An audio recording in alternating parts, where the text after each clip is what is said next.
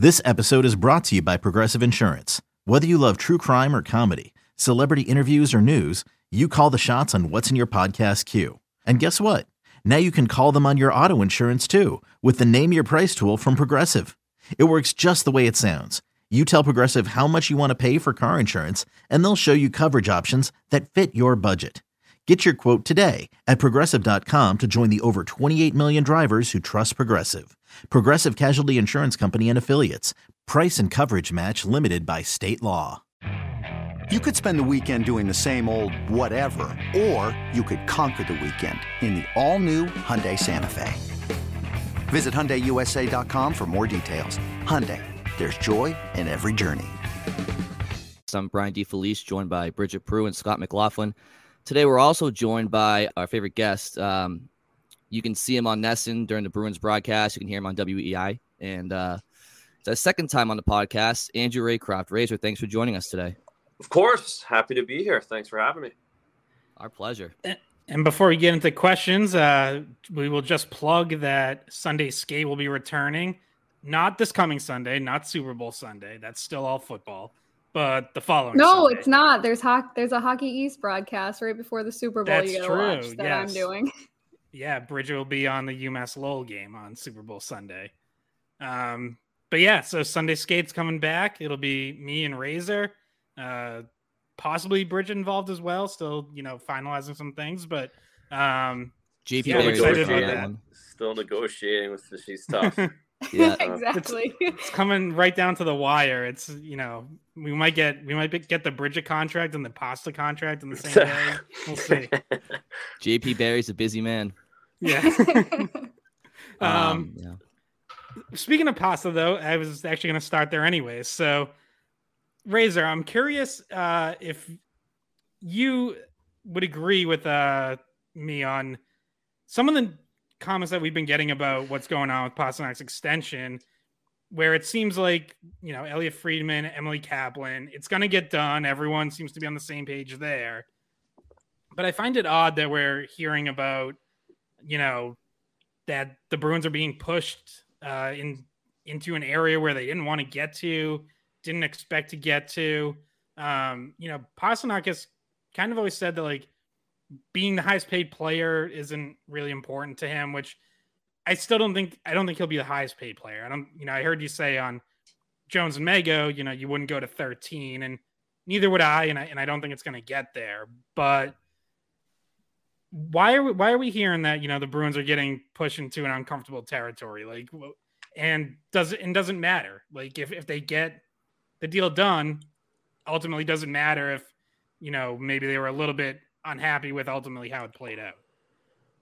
no, it doesn't matter, and and that's that's part of the business. I think at at the end of the day, in all of these deals that have always been signed in the NHL, someone always feels like they've left money on the table. Uh, but you you just get to a point where you got to do it, and you do it, and, and you move on. But um, I think it's just more a matter of I, listen. The Bruins had you know with Charlie McAvoy at nine and a half, I, think they thought they could get it done around there, right? You know, or hoped, or you know, because again, David has said he's not worried about money. So David has come out and said he's not trying to be the highest paid player. I think that implies somewhat of a hometown discount, and and I would um, I would assume seven, eight, nine months ago, when you're looking at a cap not going up, you're looking all right, not a hometown discount, nine and a half, ten million. Now, with the season that David's had and produced, and you see some of these other deals getting done, then that number bumps up a little bit. But I, I think that's the only reason why that that narrative is out there because I think the Bruins might have been just a little bit lower um, than than what people might have thought originally or what they thought originally. Yeah, and it, I also found it interesting. So you know, Emily Kaplan notes that it looks like it's going to be for more money than Boston's front office was originally budgeting.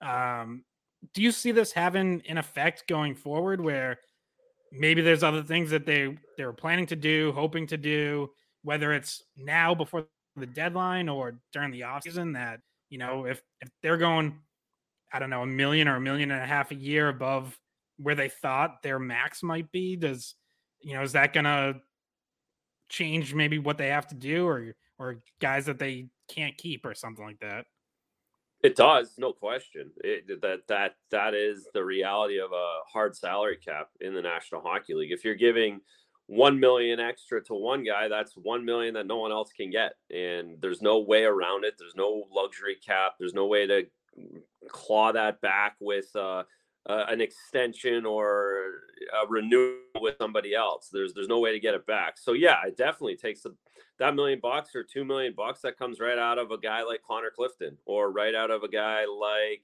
Tomas Nosek or that's that's the reality. And we were told that when the hard cap was put into place in 2006.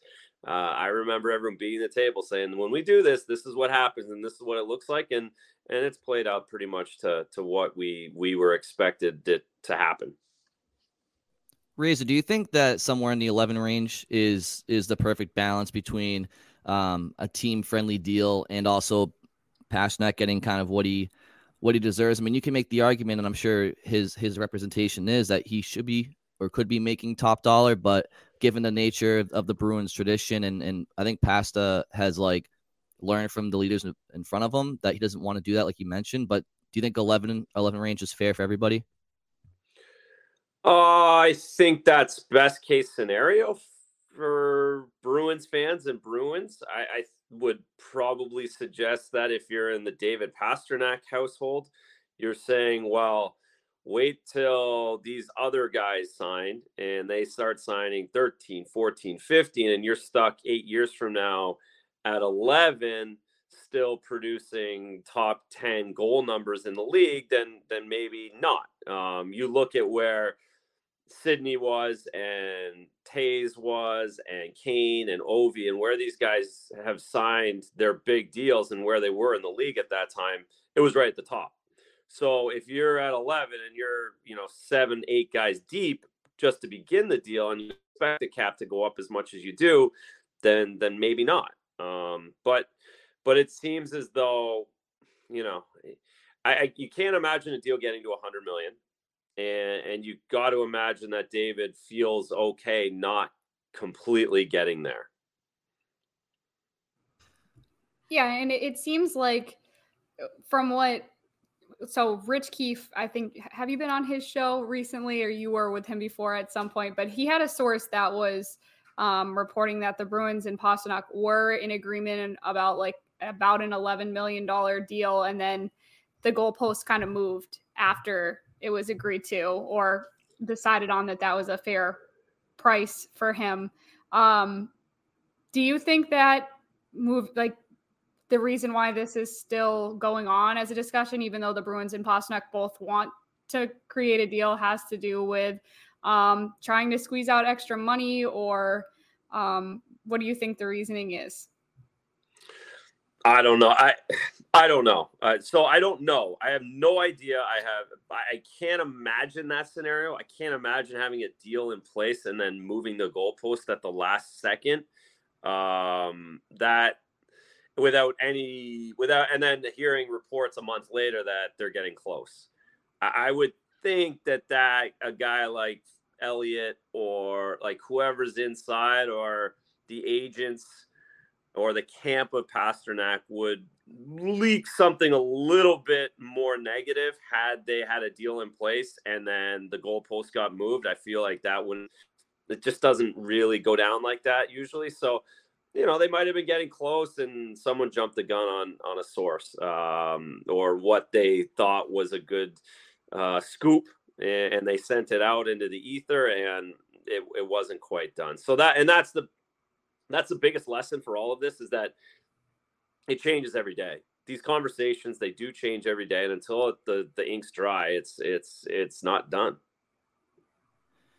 Razor, are you torn when it comes to the deadline uh, as far as what you think the Bruins should do? Because on the one hand, they're having a historic season, obviously, and and there's the mindset of if it ain't broke, don't fix it, right? And I think there's a lot of validity to that.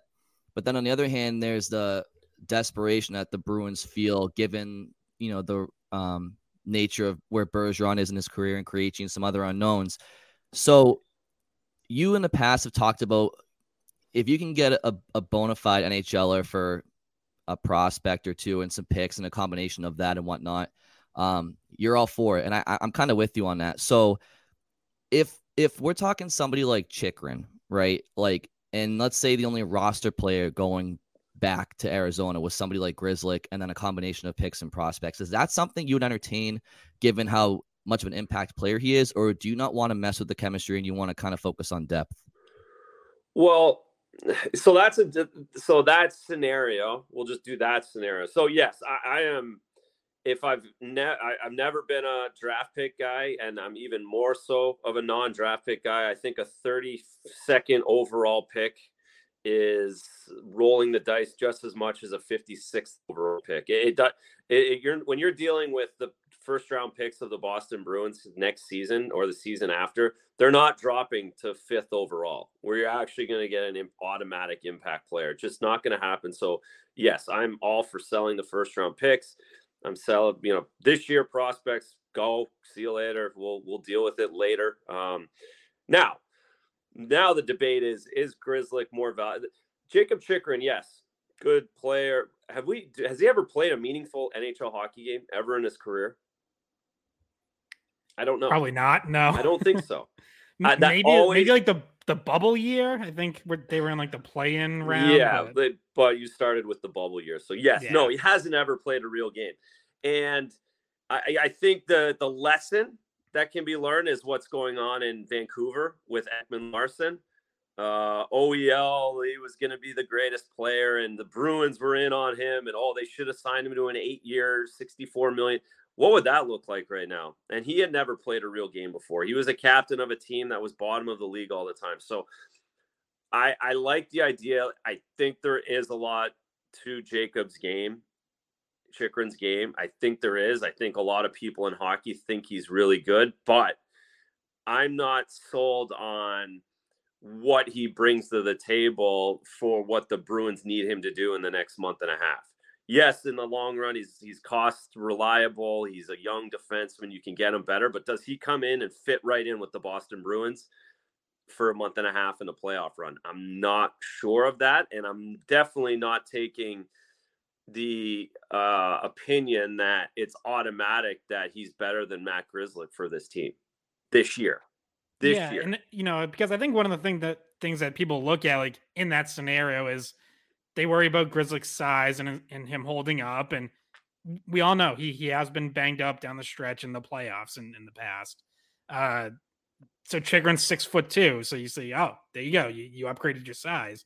It's like, well, look at Jakob Chychrun's injury history. Like that's not a guy who's been able to stay healthy either. So you know, and it's not like he's throwing a bunch of hits. Like he doesn't. He's a much more of an offensive player. Like he's not really using that size. So um, Razor, is there is there anyone you you have your eye on that you think you would go big for that uh, you know might be worth it? I, am honestly not leaning that big. I, I'm really not. I think I, I, think it's all about getting the right pieces for this and, and really being that depth forward that that you need a middle six guy on forward. You need uh, another guy who's willing to. And the, the key is too, you got to have guys that are willing to fit in with this and, and, are willing to be a seventh defenseman. A lot of guys aren't that are really good. The Thomas Chabots of the world weren't going to Florida and to be a seventh guy. And and where the Bruins are at right now, that's kind of what you're looking at. You know, like you, you really can't mess with it too much or if you are, you better be sure. And that's that again, that's what's keeping Don up at night is do I do I need to do more? Do I move the chemistry of this team or am I just trying to add extra little pieces at the end? So I don't I really don't have my eye on anyone. I they're going to make some kind of deals just because they they have to. But I, I don't see a Bo Horvat Islander thing. I don't see a Taylor Hall. I don't see a Hampus Lindholm quite type deal falling in the Bruins laps in the next four weeks.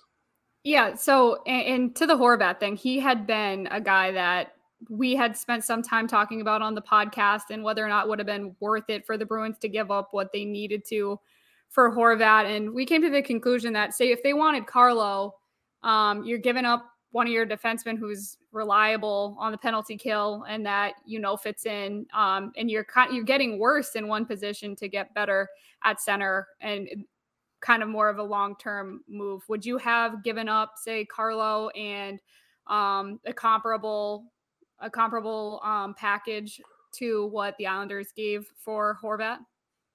No, just because, like you said, that would be uh then then you're punting on this season if you're doing that. You're basically looking, okay, we're gonna we're gonna give up this season for the future.